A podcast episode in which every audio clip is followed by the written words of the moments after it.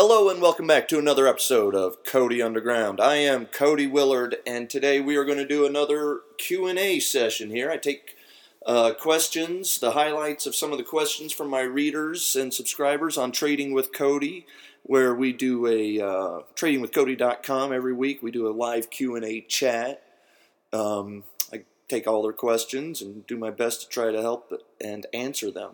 Um, be sure to check out Scutify.com if you haven't yet. Scudify apps on iPhone and iPad, Android.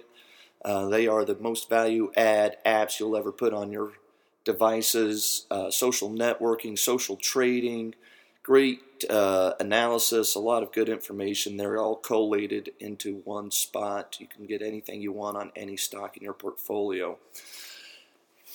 First question today, Cody.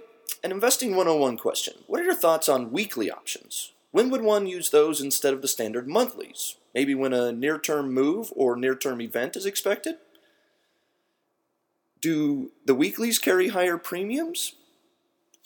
My answer is that I find the weeklies do sometimes carry higher premiums, if only because longtime street veterans like myself and most guys who've been around for a while have just never entirely gotten comfortable with the weeklies. The third Friday of each month for expiration, for the expiration dates of my options, is just sort of ingrained in our heads at this point, I think. Um, that's being said, over time, there's ever more uh, options being traded. There are ever more options being traded, and including the weeklies. And I've seen the weekly premiums. Um, they're still, I think, a little bit uh, higher than they are on uh, the monthlies, but I've seen those weekly premiums come down um, over the last few years, and um, the volumes have picked up. So, you know, maybe in five years I'll even be comfortable with weekly options, but as it is now, I still pretty much stick with monthlies if I'm going to do a um, an options trade. Which, by the way, let me just remind everybody don't do a whole lot of options trading. Maybe if you're a risky young buck with lots of upward mobility and income ahead of you, maybe you can be a little bit more aggressive. But if you're, you know, the average Joe out there listening, the average trader, the average fund manager, whatever, you know, you don't do more than maybe, I don't know, three, five percent of your portfolio in options at uh, most of the time. Um, obviously, there are lots of different factors that can play into that, including your own style, risk tolerance, etc. But my point is, options are very risky, inherently more risky than stocks ever will be. So if you're going to play with options, please be careful. Question number two. Cody, I think we all know that the Apple ecosystem at Apple is very valuable. Buying an iPhone for the first time may lead an individual to buy a Mac or an iPad, etc. Do you see Apple Pay bringing value to the Apple ecosystem or do you see it as a standalone product?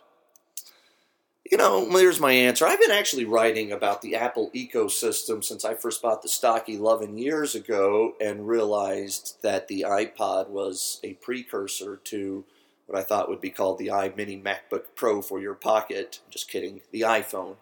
Um, and that ecosystem that started developing around really the podcast, the, the iPod turning some people into a Mac user. That's where that halo effect sort of started. But the iPhone's what took it to the next level, and certainly Apple is the and, and Apple ecosystem, including the Apple computer, is much more um, tangible and easy to be seen today. That halo effect from buying one device and going to another, much easier to see today than it ever was uh, back with the iPod. But the point being, yes, that for now 10, 12 years, ha- that Apple ecosystem has been growing, and it's probably the single most important part of the Apple future, of why I've owned Apple and Google for the last 10 years, because they have that ecosystem figured out better than anyone. Microsoft certainly still struggles to create an ecosystem, despite the fact they should have been able to do so with that dominance in Windows. Going back to Apple Pay, it is another key ingredient and differentiator for Apple's ecosystem. It's going to be huge and it's going to be very profitable. Apple Pay in your watch, yep. Google Pay in your Google glasses, Next, yep, all this is the future. Mobile payments, in and out quick. That's the whole point. Make it more efficient for the consumer, for the retailer, and the market will take care of itself, which is what Apple's done a long time now, several different industries. Uh, question Cody, any tea leaves to be read from the report that Alibaba is in talks with Sony Pictures to jointly fund films? My answer is that look, Sony knows they've got a tiger by the tail in their huge library of Hollywood level movies and shows. Distributors like Amazon, Netflix, Apple, Google, et al. are desperate for that content, and Jack Ma of Alibaba is apparently trying to figure out how to get in that game too. It's good stuff in theory, nothing fundamental from it yet. I do own uh, Sony, by the way, which here's the next question, actually, a different reader, but says, Cody, what's your opinion on selling Coke, K O, and buying Sony, S N E? My answer is that Coke sort of reminds me of a beverage version of, say, McDonald's. How long can Coke continue to expect, expect to make huge profits and margins on chemically colored, chemically sweetened drinks that basically kill people who consume them too often. Juices, waters, and other healthier drinks, less processed drinks, seem like a better place to invest for the future than dirty sugar water that Coke's trying to peddle.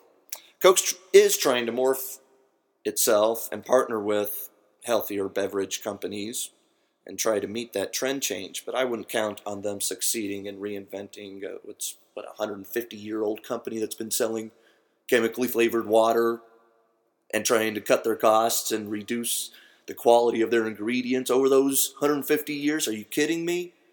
Sony, I do own. I don't know if you should sell your Coke and buy Sony. I don't know enough about your own personal portfolio, but I will tell you I do own Sony, even though it's got plenty of risks ahead of it, too. It's a turnaround for crying out loud. Stock's down big from its highs, which is why I'm buying it and why I own it right now, but it's certainly risky to buy a stock. You've heard of don't try to catch a falling knife. We'll see if we're doing that with Sony. Only time will tell, I guess. That's it for today. Cody Underground. Thanks for tuning in. Be sure to check out Scutify, Trading with Cody. Check me out on Market Watch. Ah, I'm everywhere. SoundCloud, Facebook, Twitter. Peace.